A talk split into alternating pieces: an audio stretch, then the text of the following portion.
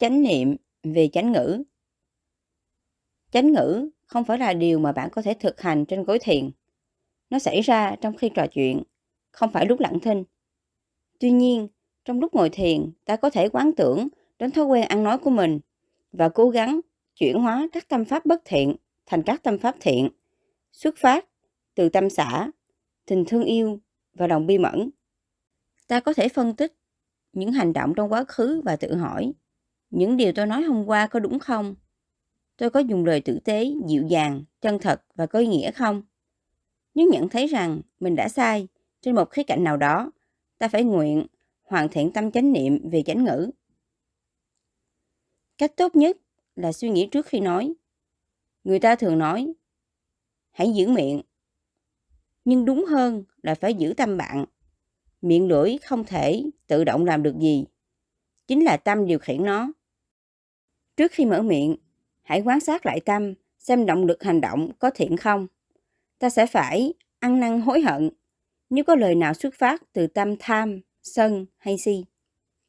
Ngoài ra, cũng phải quyết tâm mạnh mẽ là không nói bất cứ điều gì để có thể tổn thương người khác. Chắc chắn rằng tâm nguyện này sẽ giúp ta suy nghĩ cẩn thận trước khi nói. Khi nói với tâm chánh niệm, tự động ta sẽ nói lời chân thật, dịu dàng, êm ái. Chánh niệm sẽ giúp ta kiềm chế không sử dụng những lời nói như gom đau có thể làm người ta đau đến tận xương tủy.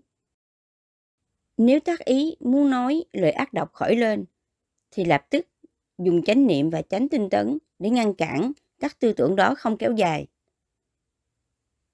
Lời nguyện không làm tổn thương người khác bằng lời nói trở nên đặc biệt quan trọng khi phải nói với người mà bạn ác cảm hay khi tranh luận về những vấn đề mà bạn ủng hộ mạnh mẽ.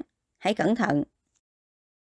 Chỉ sử dụng những lời dịu dàng, được chọn lựa kỹ càng. Trong những trường hợp đó, lời nói nhẹ nhàng, im dịu giúp ta giữ được hòa khí và giúp cho sự trao đổi, thảo luận được tiếp tục trong bầu không khí thân thiện, mang lại ích lợi cho mọi người.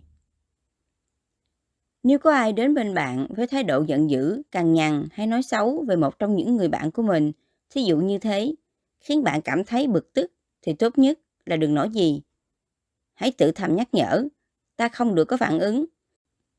Ta không nên đánh mất chánh niệm như người kia. Tranh cãi chẳng ích lợi gì.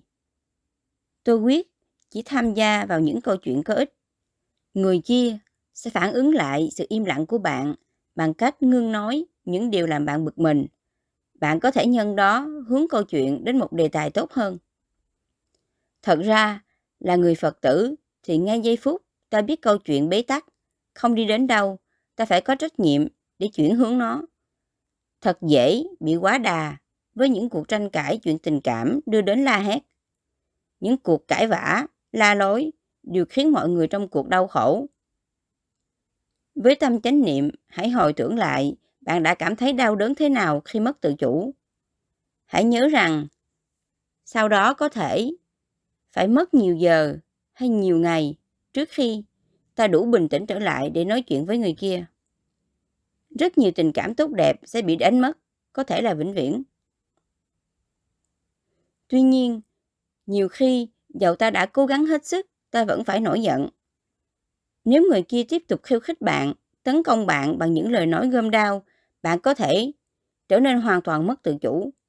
Lúc đó, thật dễ nổi giận. Khi bạn nhận thấy sự bực tức của mình đang tăng trưởng, hãy nói đợi đã. Với người kia, với hy vọng sẽ tìm được một giây phút để lắng lòng. Nhưng nếu người kia trả lời rằng không, anh mới phải đợi đã và tiếp tục tấn công, thì phải làm sao? Trong những trường hợp này, khi cuộc đối thoại đã vượt ra ngoài vòng kiểm soát, Nhiệm vụ của ta là phải nhanh chóng đem chánh niệm trở lại và sử dụng chánh tinh tấn để chế ngự cơn giận. Ngay nếu như cảm giác giận dữ khiến tim ta đập nhanh, thân xuất mồ hôi và tay chân run rẩy, sự chánh niệm về lời nguyện tránh nói lời thô lỗ cũng có thể giúp ta kiềm chế được mình. Chỉ cần không để cơn giận khiến ta phải nói gì. Chú tâm vào hơi thở để tái lập chánh niệm cho tới khi cơn giận của ta hạ xuống. Sự tự kiềm chế giúp cả hai, ta và người kia, một cơ hội để mở lòng thân thiện. Khi lòng ta đã lắng dịu, ta có thể nhìn thấy người kia rõ ràng hơn và sẽ hiểu tại sao cả hai đều bực tức. Lúc ấy, ta cũng đã biết một trạng thái tâm giận dữ khiến ta khó chịu đến chừng nào.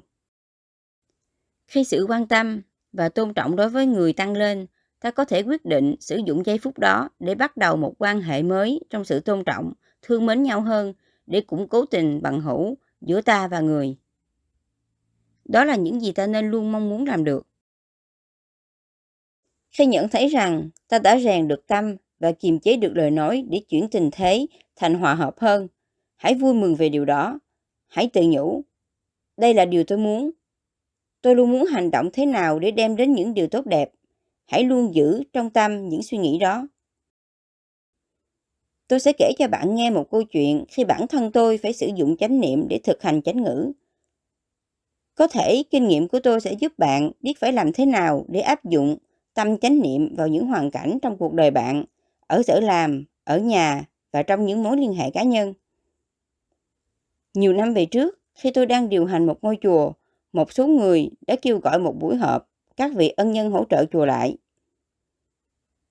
Họ chống đối một số công trình tôi đã khởi xướng và muốn dùng diễn đàn này để bày tỏ sự bực tức của họ. Một số trong những người này phản ứng rất mạnh về các vấn đề được thảo luận. Họ đã được sanh vào những gia đình Phật giáo, nhưng họ không quan tâm đến thiền. Thực ra, họ coi việc hành thiền là một điều điên rồ. Vì thế, họ không thể hiểu việc làm của tôi. Tôi cũng biết, trong buổi họp này, mình sẽ là người được chỉ mũi dùi đến. Nhưng những gì xảy ra còn tệ hơn bất cứ điều gì người ta có thể tưởng tượng đến.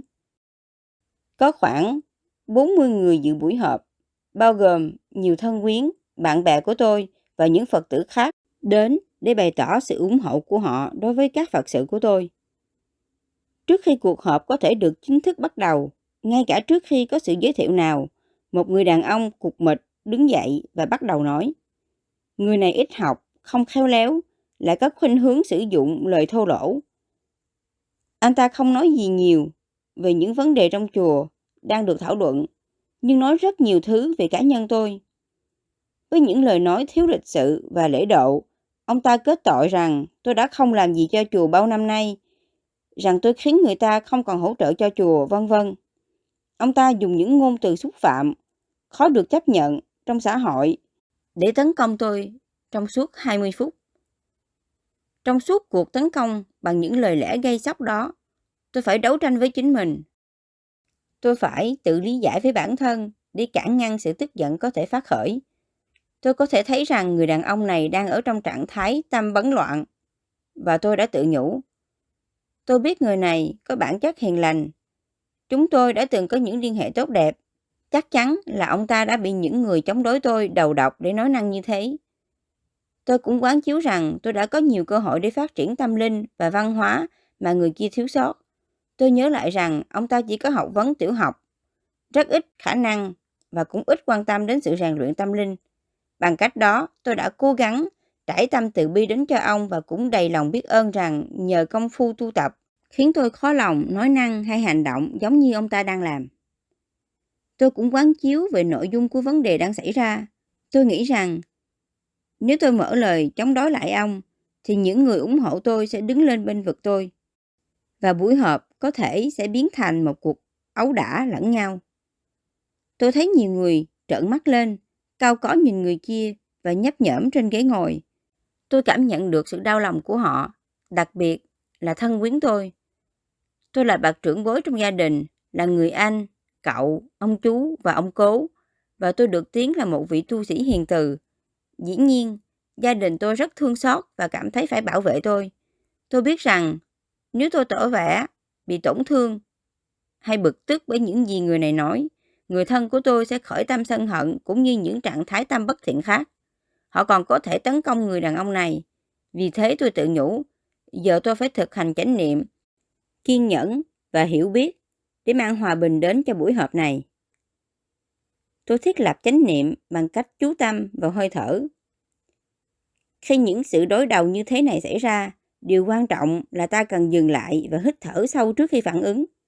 Có lẽ 2 phút hít thở sâu hoặc là 30 cái hít vào và 30 cái thở ra.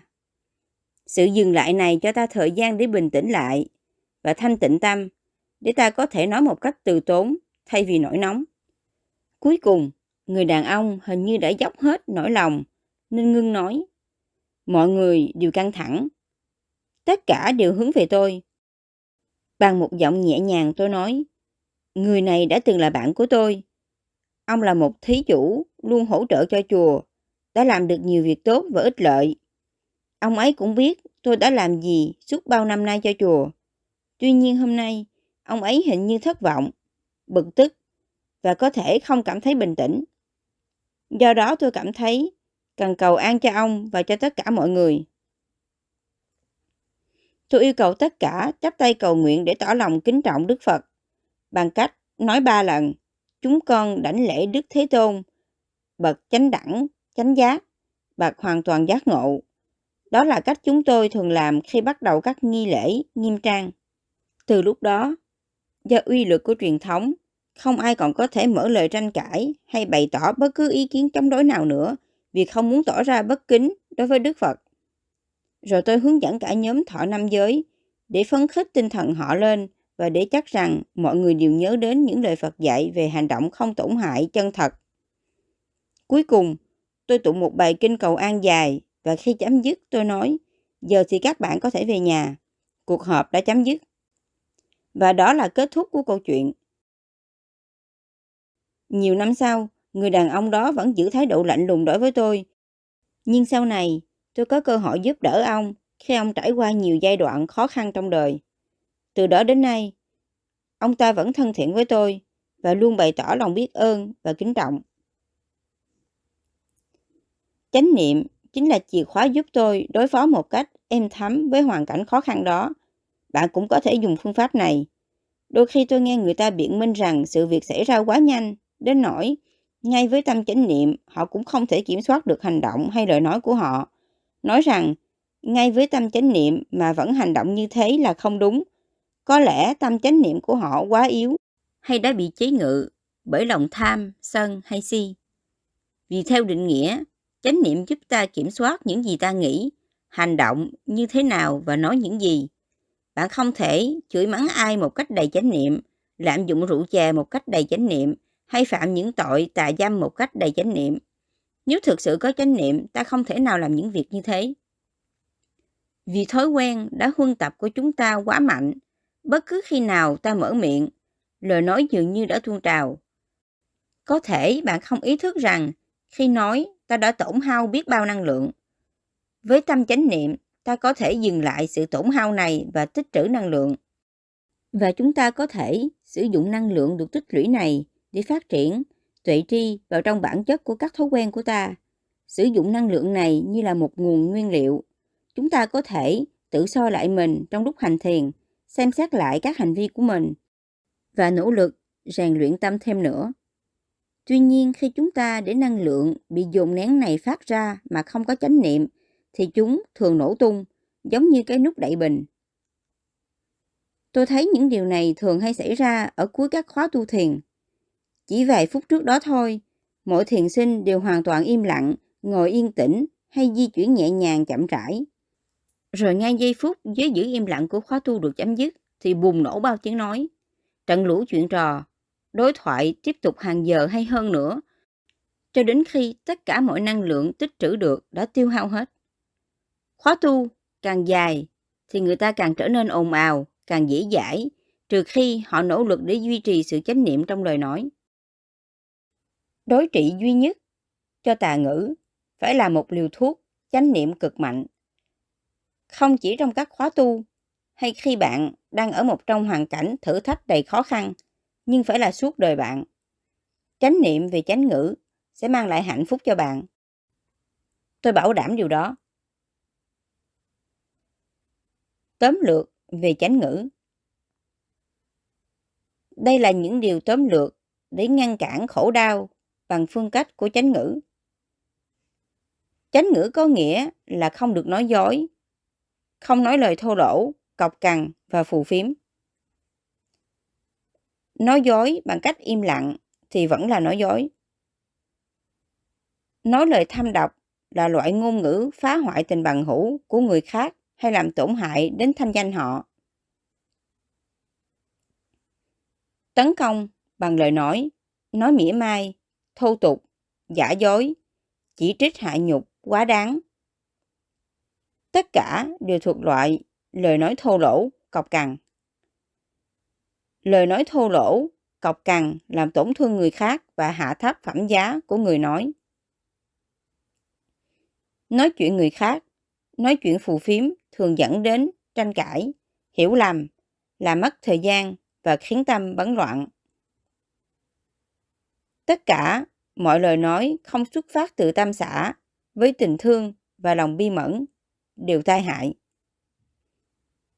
Một cách để xét xem bạn có sử dụng chánh ngữ hay không là dừng lại và tự hỏi trước khi nói, điều này nói có đúng không?